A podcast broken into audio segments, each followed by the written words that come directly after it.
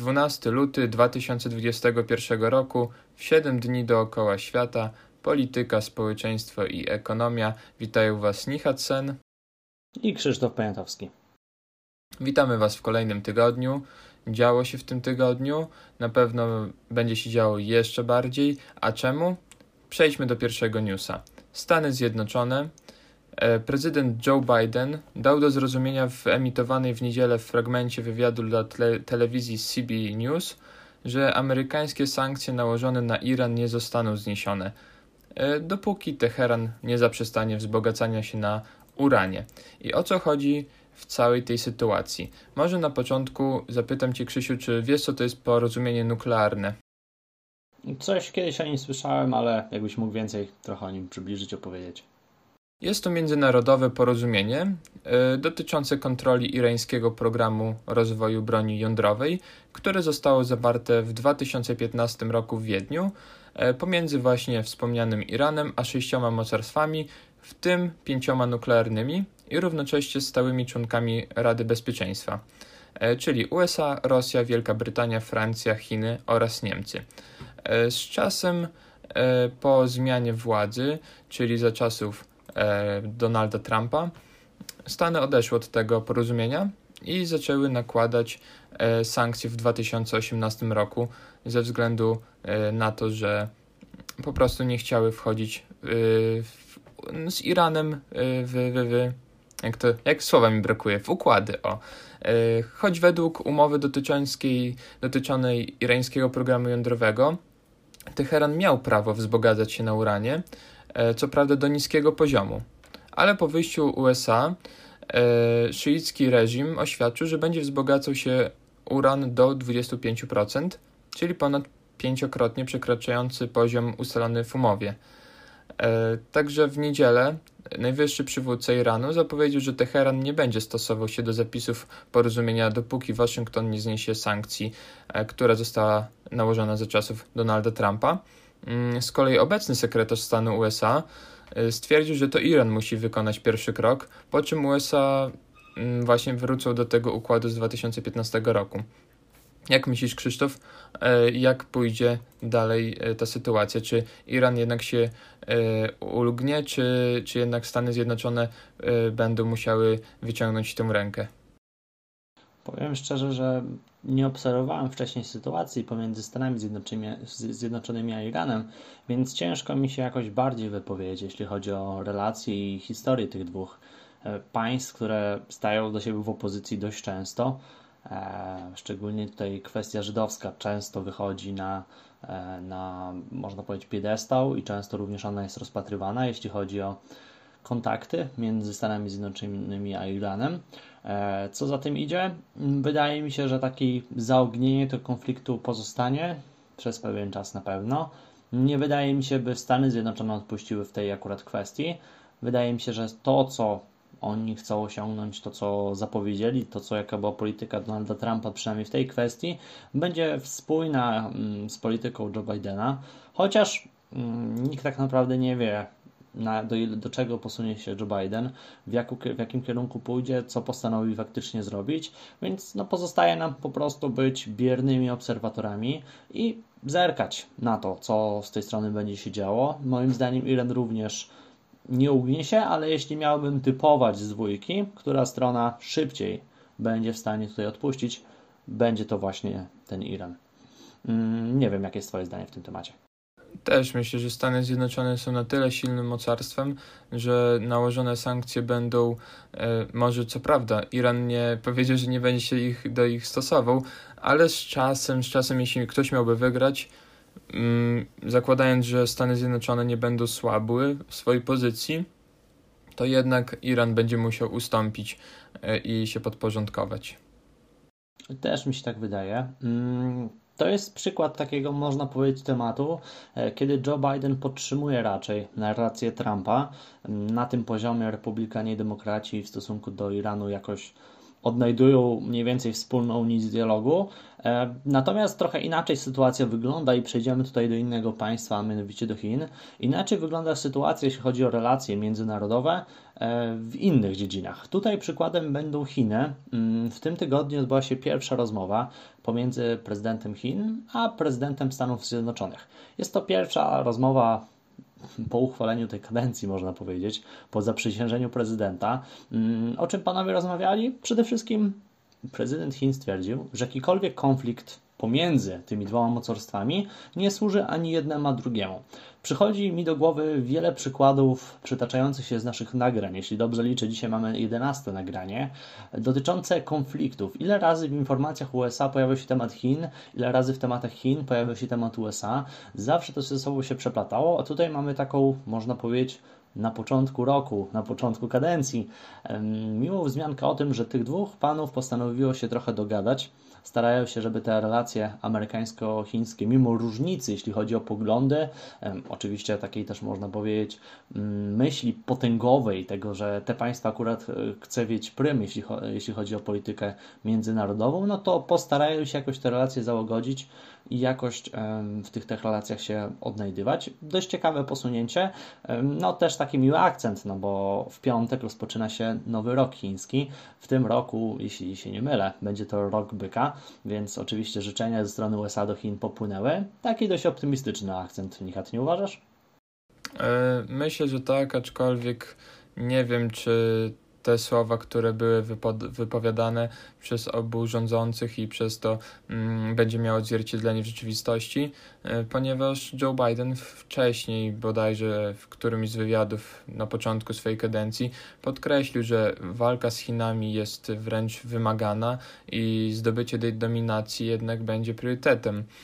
Y, oczywiście w sposób pokojowy można to zrobić ale czy tak silne mocarstwa będą w stanie się dogadać, jeśli chodzi o no, zdobycie rynku światowego w sposób pokojowy? No szczerze, szczerze w to wątpię, następne miesiące nam to pokażą, a w zasadzie lata, bo dopiero się zaczęła ta kadencja, jeszcze 3 lata ponad potrwa, mm, także Zobaczymy, zobaczymy. Uważam, że jednak to jest mało prawdopodobne i patrząc na zagranie Joe Bidena już w stosunku do tej polityki zagranicznej i odważnych, a wręcz nieraz agresywnych zachowań w pierwszych tygodniach swego e, sprawowania władzy, no tutaj szczerze, szczerze to wątpię, że tak się skończy pokojowa relacja między Chinami a e, Stanami Zjednoczonymi. Ja również tak uważam. Myślę, że takie dwa mocarstwa, no jak to w tych żartach się mówi, jest za mało miejsca na nas, naszą dwójkę i podobnie na mapie świata, na tym podium, na tym najwyższym stopniu jest miejsce tylko dla jednego mocarstwa, a w żadnym stopniu Chiny nie odpowiadają kulturowo, językowo, dajmy i na to, i gospodarczo, w pewien sposób poglądem społecznym do e, USA. Są to dwie olbrzymie, w sensie to może inaczej może, ale są to dwa inne praktycznie całkowicie podmioty, a łączy je wspólny cel. Łączy je cel bycia potęgą, więc zobaczymy, co to się wydarzy, jak to będzie się rozgrywało. Na pewno na tej scenie jeszcze dużo zobaczymy. E, jak mówi takie łacińskie przysłowie sivi spacem parabellum, czyli chcesz pokoju, szykuj się do wojny. Myślę, że to jest taki, cisz, taka cisza przed burzą, takie wyciszenie. No i w przyszłych tygodniach na pewno zobaczymy pierwsze konflikty, które będą gdzieś wychodziły, niby kulturalnie, bez jakiegoś zagrożenia wojną, ale jednak będą wychodziły i trochę mieszały na tej arenie międzynarodowej. A jeśli chodzi o arenę międzynarodową, to przejdziemy delikatnie do Rosji. Mm, Rosja w, zeszł, w zeszłym tygodniu już można powiedzieć, ale podtrzymała w tym tygodniu swoje stanowisko odnośnie wydalenia ze swojego terytorium dyplomatów Polski, Szwecji i Niemiec. Możecie się zastanawiać, o co w ogóle może chodzić. Dlaczego Rosja wyrzuca tych dyplomatów? Słuchajcie, temat już się przewijał, bo dalej gdzieś krążymy dookoła tematu opozycjonisty Aleksieja Nawolnego, którego temat poruszaliśmy już parokrotnie w naszych nagraniach. Podobno mm, dyplomaci z tych stron, z tych trzech państw, które wcześniej wspomniałem, byli widziani podczas zgromadzeń, które miały się odbywać na ulicach Moskwy, mm, dotyczących zatrzymania mm, Aleksieja Nawolnego. Podobno strona polska, niemiecka i szwedzka opowiedziały, że nie ma możliwości, by coś takiego się odbywało, a na pewno jeśli nawet doszło do tego, no to dyplomaci nie reprezentowali państwa, a tylko i wyłącznie swoje poglądy, więc nie można ich za to ukarać, jednak decyzja o e, utrzymaniu tego wydalenia została podtrzymana. Taki można powiedzieć fun fact trochę. Jeśli państwo wydala dyplomatów ze swoich stron, kiedyś ta tradycja w ogóle wywodzi się ze średniowiecza, kiedy byli różni posłowie na dworach. Jeśli wydalało się jakiegoś posła ze swojego dworu, no to państwo, które tak powiem jest gospodarzem tego posła wydalonego, również czyniła to samo z posłem tego państwa. Jednak ze strony Polski, Szwecji i Niemiec żadne wydalenie posła, żadne wydalenie, można powiedzieć, dyplomaty nie miało miejsca, więc tu mamy takie trochę jednostronne zamknięcie drzwi, jeśli chodzi o kontakt dyplomatów. Nie wiem, co uważasz o tym, o tym temacie, Nichat, czy o Polska, jakoś Szwecja, Niemcy powinny zareagować jakoś ofensywnie, wyrzucić dyplomatów, bo z tego co widziałem, jedynie mogliśmy się spodziewać takiego, mm, można powiedzieć, delikatnego podniesienia ręki przez kanclerz Angela Merkel i stwierdzenia, że no tak nie powinno być, że nic takiego się nie stało, coś tam. Taka, taka polityka, takie może narracja była do tego wydarzenia podkładana ze strony Niemiec. To znaczy, chyba tutaj są jakieś sprzeczne informacje, bo czytam na chwilę obecną, że właśnie Polskie Ministerstwo Spraw Zagranicznych uznało za persona non grata pracownika konsultatu generalnego Federacji Rosyjskiej w Poznaniu. E, I to zgodnie z zasadą wzajemności odpowiedź na nieusprawiedliwione wydalenie przez rosyjskie MSZ polskiej dyplomatki. E, podobne działania podjęły także Niemcy i Szwecja. E, także chyba to już jest e, klepnięty temat. Widzę, że na Twitterze to możliwe, nawet... że po prostu, to możliwe, że po prostu w dwóch źródłach, a to ciekawe. Widzicie, jakie rozwinięcie mamy, jeśli chodzi o e, dwa różne źródła. Fajnie, że zweryfikowałeś tę informację na bieżąco. No, ciekawe. No, zobaczymy w takim razie, jak ten konflikt dalej będzie wyglądał. Ale co na Twitterze jest? E, na Ministerstwie Spraw Zagranicznych na Twitterze jest e, oficjalna informacja, że e, właśnie za te nieodpowiednie, nieusprawiedliwione wydalenie przez Rosję polskiej dyplomatki Polska podjęła dzisiaj zgodnie z zasadą wzajemności i koordynacji z Niemcami i Szwecją decyzję o uznaniu za persona non grata pracownika konsultatu generalnego Rosji w Poznaniu. E, także... No to się faktycznie wszystko w ciągu tych dni wydarzyło. Popatrzcie, decyzja Rosji była już wcześniej, no a jak zresztą jak mówisz, no to decyzja z polskiej strony jest dzisiaj, tak ze świeżego ranka, więc jeszcze ta informacja może nie dotarła do wszystkich mediów, stąd i zasto, jeśli chodzi o te informacje, ale no widzicie, co dwie głowy to nie jedna, jedna weryfikuje, co mówi druga i te informacje jesteśmy w stanie sobą zdarzyć. No i cóż, przejdziemy może do kolejnego państwa. Tak, i na tapetę idzie Japonia. Japonia protestuje przeciwko wtargnięciu chińskich statków w pobliżu spornych wysp. E, właśnie tak, e, taki komunikat władze poinformowały w poniedziałek, e, że zaprotestowano u władz w Pekinie w sprawie dwóch wtargnięć chińskich statków na japońskie wody terytorialne. Wcześniej Chiny przyjęły te przepisy wzmacniające to i nazywają odpowiedzią na naruszenie ich terytorium morskiego. Także o co chodzi? Chodzi o to, mm, że Japonia i Chiny walczą o prawo własności do niezamieszkalnych, skalistych wysepek na Morzu Wschodniochińskim, e, które obecnie e, należą administracyjnie do Japonii. E, Tokio twierdzi, że chińskie statki naruszają jej terytorium i ustawonicznie przeciwko temu protestują. Mm, w zasadzie Chiny nie poczuwają się do tego, aby robić inaczej, żeby po prostu nie naprzykrzać się, że tak powiem, Japończykom, ze względu na to, że mm, Pekin twierdzi, że praktycznie całe Morze Południowo-Chińskie należy do e, po prostu Republiki Chińskiej. I tutaj ku utrapieniu właśnie Brunei, Malezji, Filipin, Tajwanu i Wietnamu które również rywalizują ze sobą na tym akwenie. E, Chiny nie przyjmują e, w ogóle tego w zakresie wszelkich skarg, wszelkich mm, pism, no po prostu wszelkich apelacji. Oni uważają, że to należy do nich i mogą robić sobie co tam chcą. E, mogą także mm, według doniesień mogą używać siły wobec statków obcych, które Pekin uważa za nielegalne, wpływające na jego wody. E, takie trochę bezprawie, no ale co tam się dziwić, no patrząc na komunizm, który e, hula w Chinach. E, Chiny również nie uznają decyzji stałego Trybunału w 2016 roku, który orzekł, że ich roszczenia są bezpodstawne. Mm, także tam w Japonii, dużo ogólnie w Azji, tej części japońsko-chińskiej, dużo się dzieje i my tak naprawdę nie wiemy, co tam się dzieje, bo nie mamy aż takiego przypływu informacji.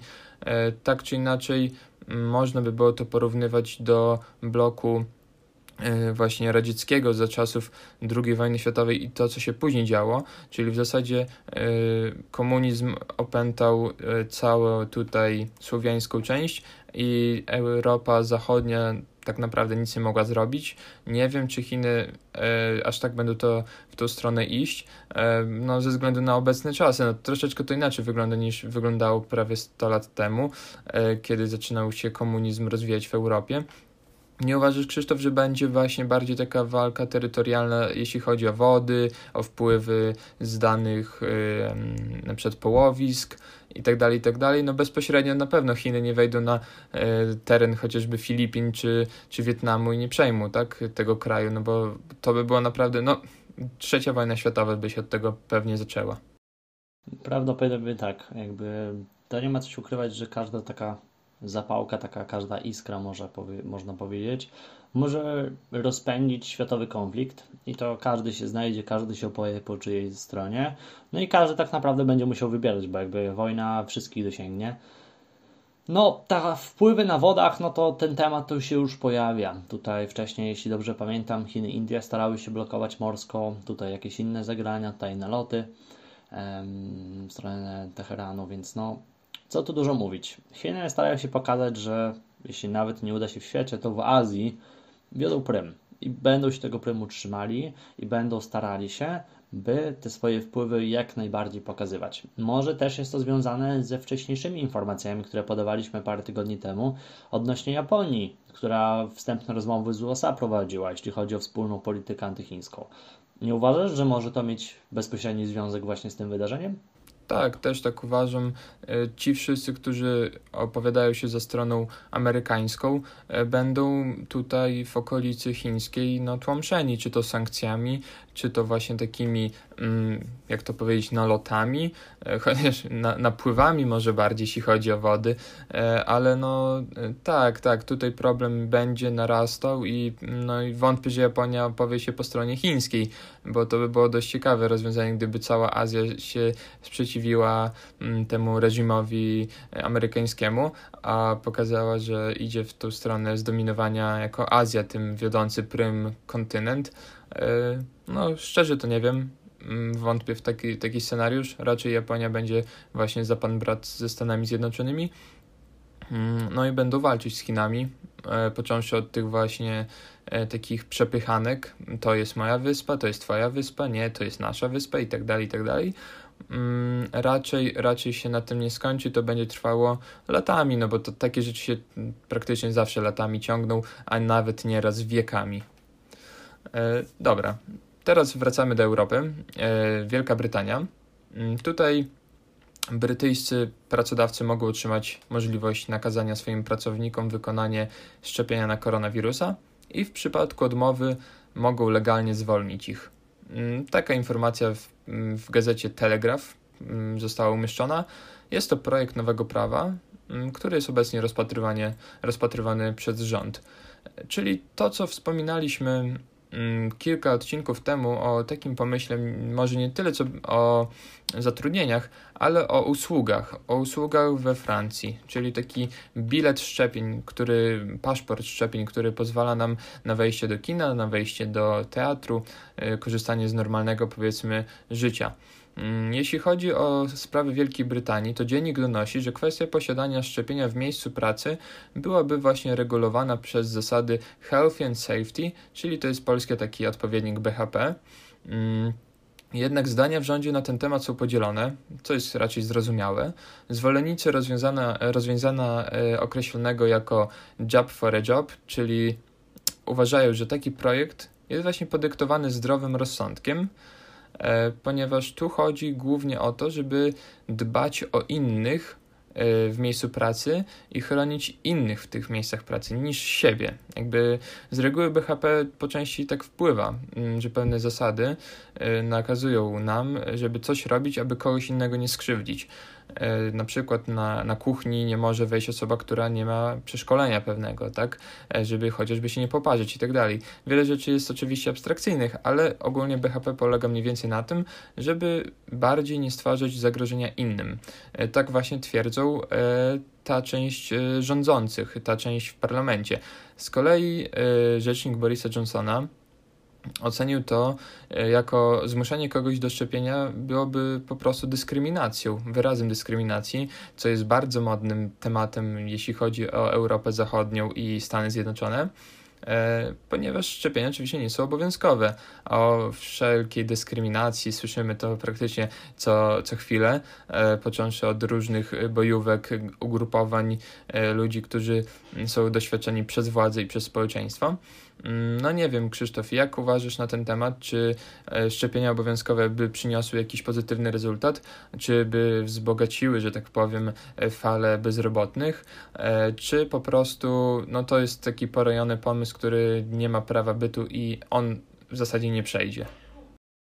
Powiem tak, szczerze mówiąc, wydaje mi się, że ciężko byłoby, żeby przeszedł.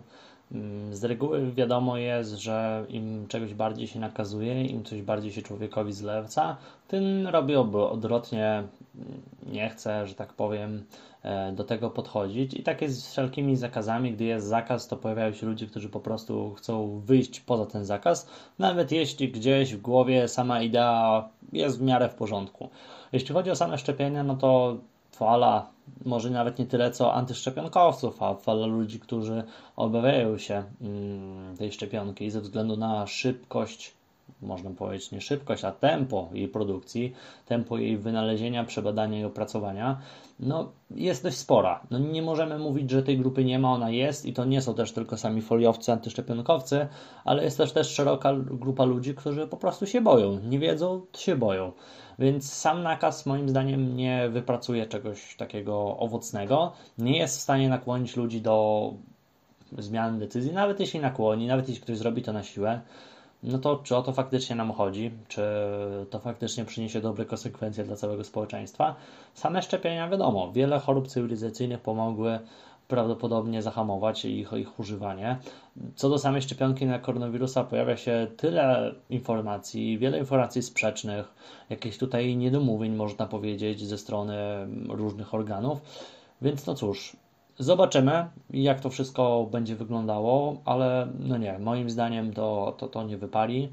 E, same paszporty to się mówi już o, nie tylko w temacie Wielkiej Brytanii. Wcześniej, jeśli pamiętacie, to w okolicach listopada mówiłem, że Francja o tym myśli i wiele państw, w Polsce również taki pomysł gdzieś się przewinął, więc widzimy, że ta polityka europejska jest dość zbliżona, jeśli chodzi o pewne punkty zaczepienia i korzenie tej polityki są dość podobne. Mm, no cóż, zaczęliśmy o pandemii. Nie wiem, czy chcesz jeszcze coś w tym temacie dopowiedzieć, czy możemy przejść do kolejnego państwa? Tak, chciałbym jeszcze dodać taką ciekawostkę, że właśnie jeśli chodzi o Wielką Brytanię, szczepienia przeciwko koronawirusowi odbywały się one najszybciej w całej Europie zarówno w liczbach tych bezwzględnych, jak i w stosunku do populacji. E, do soboty włącznie pierwszą dawkę szczepień przyjęło ponad 12 milionów osób, a drugą ponad 500 tysięcy. Także Wielka Brytania mm, bardzo przyspieszyła ten proces szczepień. Wiele, wielu obywateli jest, wyraża aprobatę, wyraża to, że są zadowoleni z tego, że tak to przebiega i po prostu chcą się szczepić. Większość Brytyjczyków praktycznie chce się szczepić. także taka, taka ciekawostka ode mnie. Co do samej ciekawostki, to dodam również ciekawostkę jedną, że nie wiem, prawdopodobnie słuchacze słyszeliście, czy to z radia, telewizji, czy w internecie, że szczepionka Astra AstraZeneca, prawdopodobnie tak się nazywa to poprawnie. Szczepionka AstraZeneca ma coś na poziomie 60 paru procent skuteczności. E, postanowiono, by nauczyciele się nią szczepili i wiele nauczycieli nie chce się szczepić, no bo co, inni mogą dostać lepsze szczepionki, a mamy dostać gorsze. E, ciekawa sytuacja, bo w Wielkiej Brytanii większość ludzi jest to właśnie AstraZeneką szczepioną. No i cóż, z tego nie słychać, gdzieś to kiedyś w mediach przeczytałem, że tak to wygląda w Wielkiej Brytanii, więc w sumie trochę na hura wszyscy Brytyjczycy poszli się szczepić, a u nas, jak to Polak, lubi podumać, pomyśleć, co ewentualnie byłoby lepszego w tym temacie. No dobra, ale skoro już o tej pandemii delikatnie zahaczyliśmy, no to cóż, Nichat, słyszałeś jakie obostrzenia zostały dzisiaj zniesione w Polsce? Mm, tak, bodajże jakieś tam teatry potwierane, opery, e, do kina można po 50% no, miejsc zajętych. Można powiedzieć, że już wcześniej było to zapowiedziane, ale od jutra faktycznie wchodzi to w życie. Dzisiaj już można powiedzieć, został publikowany dokument, który umożliwia funkcjonowanie tym dziedzinom. Co ciekawe, zostały również uruchomione kasyna, e, więc, więc e, tutaj poszukiwani są mediatorzy, którzy przekonali rządzących, że kasyna nie stanowią zagrożenia, by również ci mediatorzy przekonali ich do siłowni i gastronomii, ale to tak samym sobie żartem. Chwilę o naszych zachodnich sąsiadach. E, co ciekawe, mm, w środę trwała rozmowa odnośnie tego, jak lockdown w Niemczech będzie wyglądał. E, można powiedzieć, że to, co dzieje się w Niemczech za zachodnią granicą, potem odzwierciedlenie w Polsce, więc warto spojrzeć, co tam się dzieje, bo u nas stwierdzono, że na pewno, jeśli chodzi o dzieci w szkołach, e, do końca lutego nie będą one chodziły. W Niemczech sytuacja jest dość podobna. Trochę decyzja została oddana landom niemieckim, by to one podjęły decyzję odnośnie zachorowań. Starają się Niemcy dojść do takiego poziomu 35 nowych zakażeń na 100 tysięcy mieszkańców. Jak to osiągną, zaczną trochę bardziej się otwierać. Na ten moment przedłużony został lockdown do 7 marca. Mm, jeśli nie jesteście w stanie sobie uzmysłowić, kiedy w sumie on się zaczął, no to zaczął się tak w okolicach, mm, można powiedzieć, listopada, jeśli dobrze pamiętam. Więc w listopadzie rozpoczął się ten e, lockdown, który trwa do teraz, tak naprawdę, ten, ten ponowny lockdown. E, no i cóż, nie wiadomo, ile w sumie to jeszcze potrwa. Mm, coś tam wstępne zmianki gdzieś słyszałem, już przeczytałem, że mogą nawet trwać do 15 marca, więc mamy kolejny miesiąc zamknięcia i kolejny miesiąc tutaj odizolowania społeczeństwa. Nichat, czy to nie będzie już za długo? Bo nie oszukujmy się, jeśli poczekamy jeszcze miesiąc, będziemy mieli równo rok od zamknięcia gospodarki i społeczeństwa. Taka ciekawostka, no. 13 marca 2020 roku zostały zamknięte uczelnie wyższe. Następnie te zam zakazy, zamykanie odbyło się już bardzo, bardzo szybko. Nie uważasz, że ten miesiąc może zakończyć wiele działalności? E, tak, to na, znaczy zobaczymy. Jeśli chodzi o działalności, no niektóre na pewno są być albo nie być. E, no jeśli chodzi o to, co się działo w całym roku 2020, to nie ukrywam, że to mnie wcale nie zaskoczyło i te przytrzymywanie, lockdowny i no, traktowanie niektórych branż y, z góry, tam gdzie na przykład w tym miejscu uważa się, że ludzie mogą się zarazić, a w tym, no w sumie to jak usiądziesz dwa krzesła obok, to się nie zarazisz. E, no to jest raczej mm, wpływ jakichś większych ludzi od nas o wiele. E, to jest też patrzenie na pewne może nawyki, zmiany nawyków, obserwowanie tego rynku. E, no ktoś, ktoś mógł też robić pewne badania rynku właśnie, jeśli już o tym wspomniałem. Uważam, że to jest no, no nieodpowiednie. No, na pewno to nie jest odpowiednie trwanie w, w jakimś lockdownie i, i takie patrząc na to, co się dzieje obecnie e, przy tych szczepieniach, przy obecnej sytuacji, jeśli chodzi także o świadomość ludzi w sprawie koronawirusa i takiego postrzegania tego jako problemu, e, no to nie uważam, żeby zatrzymywanie ich w domach będzie odpowiednią drogą. No ja również podobnie uważam. Zresztą wszelkie zestawienia, jeśli chodzi o lockdown, pokazują, że no tak naprawdę te zakażenia, najwięcej osób zakaża się w domach, wśród mieszkańców. Nie chodzi tutaj o szkoły czy no gastronomię. Wiadomo, że teraz nie są dość relatywne, dość takie odpowiednie, jeśli chodzi o robienie statystyk, no ale cóż poradzić, no.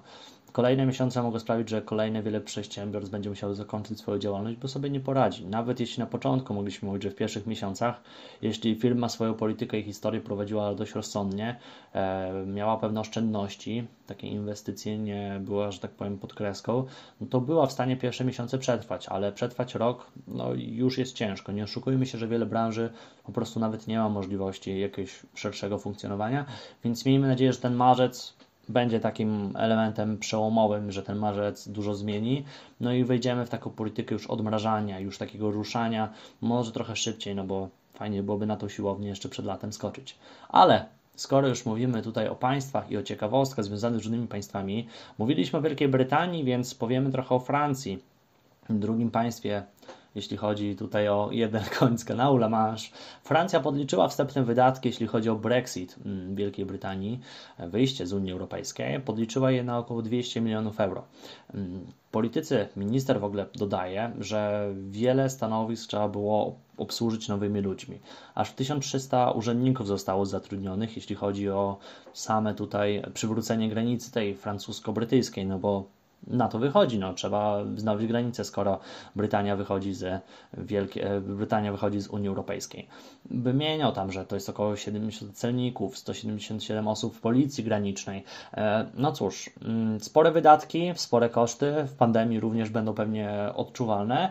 Mm, co ciekawe, liczą, że część funduszy zostanie im zwrócona z takiego europejskiego budżetu, właśnie w tej wsparcia po Brexicie, no ale nie wiadomo w sumie jak to będzie wyglądało, więc taka inwestycja ze strony Francji została wykonana, no bo to trzeba bramki wznowić, trzeba to granicę w pewien sposób odtworzyć, tą granicę, która kiedyś przy przy, przy rozpoczynaniu Unii Europejskiej, przy zakładaniu europejskiej była zniszczona, więc e, no, takie działania zostały tu przez państwo e, Francję podjęte, no i się skarży trochę Francja, że to nierówna jest zagrywka, no bo oni się starają z jednej strony, by przywrócić wszystko do normy, by ta granica była, a ze strony Wielkiej Brytanii, Brytania śpi i sobie za wiele z tego nie robi, jest za mało urzędników, za mało ludzi do pracy, no i taki problem się rodzi.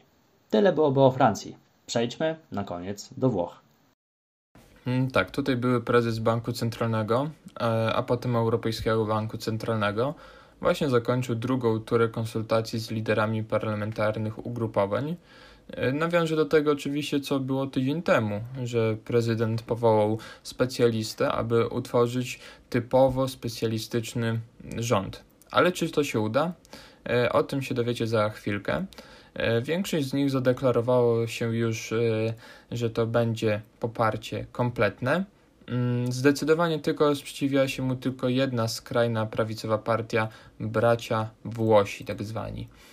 E, jeśli chodzi właśnie o sprawę poparcia dla Dragiego, mm, wyraziły już ugrupowanie centroprawicowe, Partia Demokratyczna oraz Viva Italia, a także prawicowa Liga.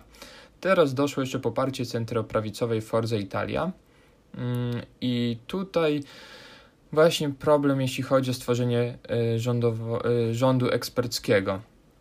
Mm, nie jest to takie pewne, że gabinet Drogiego będzie się składać tylko i wyłącznie e, z bezpartyjnych ekspertów. Z wypowiedzi jakby nie, nie wiem jak dokładnie się czyta to nazwisko, ale, ale powiem, Bersluci. E, wynika bowiem, że cena za szerokie poparcie dla niego będzie umieszczenie wśród ministrów także po przedstawicielu każdego z popierających takich rząd ugrupowań. Kim jest Bersluci? E, to jest trzykrotny premier, e, który wypowiada się pochlebnie o nowych rządach, o tym, że chciałby pomóc i że może liczyć oczywiście na jakby Dragi, może liczyć na, niego, na jego poparcie i na wszelkie porady, ze względu na to, że Dragi no, nigdy nie był w polityce, polityce taki bezpośredni, był tylko ekspertem ekonomicznym. E, także no, ja szczerze marzę o czymś takim, o stworzeniu bezpartyjnego e, rządu eksperckiego, ale czy w rzeczywistości dałoby się coś takiego zrobić? Szczerze w to wątpię. Jak myślisz, Krzysztof? Raczej chyba podzielasz moją opinię. Moim zdaniem bardzo ciężko byłoby stworzyć rząd składający się tylko i wyłącznie z ekspertów, no bo nie oszukujmy się, mm, prawdziwi eksperci pracują w firmach, zarabiają wielkie pieniądze, są w stanie rozwijać wielkie firmy, a polityka i same działanie eksperckie to jest olbrzymia biurokracja, to nie jest działanie, a to jest taka, można powiedzieć, mocny formalizm w działaniach, więc na pewno za pensję takiego posła nie jesteśmy w stanie utrzymać specjalistę, który jest prawdopodobnie na rynku oceniany pięcio czy sześciokrotnie wyżej. Dlatego mamy różnych rodzaju, no nie chcę tu używać jakichś nadmiernych słów, ale klaunów, którzy starają się wchodzić na scenę polityczną bez żadnego doświadczenia, tylko swoim dobroludzizmem czy innymi jakimiś cechami takimi społecznymi wchodzić na arenę, międzynarod e, arenę międzynarodową i wewnątrz e, państwa, no i starają się tu mieszać, jakoś tutaj pewne swoje poglądy przerzucać na, na państwo, chociaż nie zawsze one mają odzwierciedlenie w jakichś faktycznie analizach i w realizacji jakichś eksperckich założeń, jakby to można było pod ten temat podciągnąć. Więc no cóż, nie wiem, nie wiem szczerze, moim zdaniem nie jest to na pewno w realiach Polski. W Włoch wydaje mi się również nie jest stanie się to w tych realiach stworzyć. Nie wiem, czy któreś państwo. To musiało być takie państwo, mm, które naprawdę więcej niż interes, że tak powiem, swój, ceni interes państwa jako, mm, jako jednostki, czuje do niego fundamentalne przywiązanie, taki patriotyzm, ale taki można powiedzieć no, mocno nacechowany. Nawet nie wiem w sumie jak lepiej to wyrazić. Jaki, pol, jakie polskie słowo jest w stanie opisać to zjawisko? Nie wiem. Wydaje mi się, że również nie chacie takiego słowa nie odnajdziesz. Tak, zgadzam się. To jest dość ciężko e, nazwać, tak czy inaczej. E, dzisiaj już chyba będziemy kończyć. Przekroczyliśmy trochę czas, ale Mam nadzieję, że Wam się podobało. Jeśli macie jakieś do nas pytania, to piszcie na nasz fanpage na Facebooku, ewentualnie na YouTubie w komentarzach. Udostępniajcie e, na Spotify i innych aplikacjach podcasterskich. I cóż, do usłyszenia za tydzień. Dokładnie. Siemaneczko.